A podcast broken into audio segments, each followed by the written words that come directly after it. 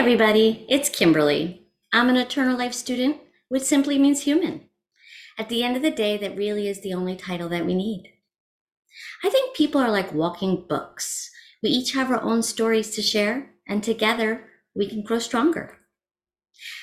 I wanted to talk about how sometimes we feel like we need to know everything and that it's impossible. And the thing is that most people think that if they don't have the answers, it's a bad reflection on them, when it really means you're human.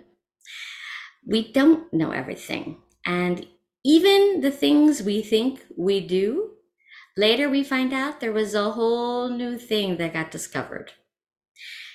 So, some things that I have found is we think that we need to know what we're doing at all times. And when you learn to trust yourself and understand that you're growing and you're learning as you go, um, then you can be more comfortable when you're not familiar with something not everybody is comfortable asking questions. And it is one of the best ways to learn things. Um, you find somebody who's done it before, and you can either study what they've done or go directly to them and ask them. You can look for a mentor, um, all different things like that. Some people prefer to learn on their own through trial and error, and that is also good. But some things you will have to uh, learn from another person um, because that's just human nature and the way things go. Um, some, you know, for example, if you are learning how to swim, you can read a book, you can watch it on TV, you can even use video games and practice swimming. You can sit there and you can move your arms and your legs. But once you get in that water, you'll see that no matter how much you've learned, and you can even tell people verbally um, everything that you have learned about it and almost sound like an expert, until you've applied it, you really don't know everything. And that is uh, the beauty about learning things um, there is gaining the information and then applying it. So there's learning and there's knowledge and then there's wisdom. And they each have their own category uh, in life. And I like to say that people are at um, levels, different levels throughout their lifetime. And you may have learned something as a young child.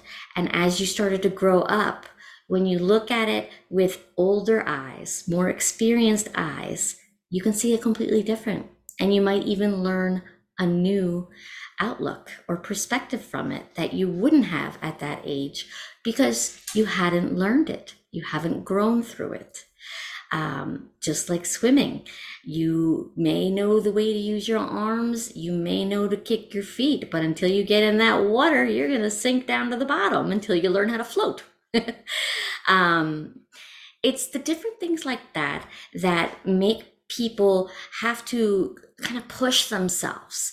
If you don't go out of your comfort zone, you will not be able to learn something new.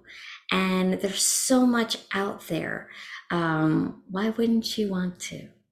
And you yourself have so much to teach others through your experiences um, you're a walking book. Like I said, you're filled with your own stories, your own experiences, and your own wisdom that you yourself have experienced and can now show another. This applies for both good and bad. And technically, I would say bad is also perspective. Each person learns something, and that's what is important. Learn from both perspectives.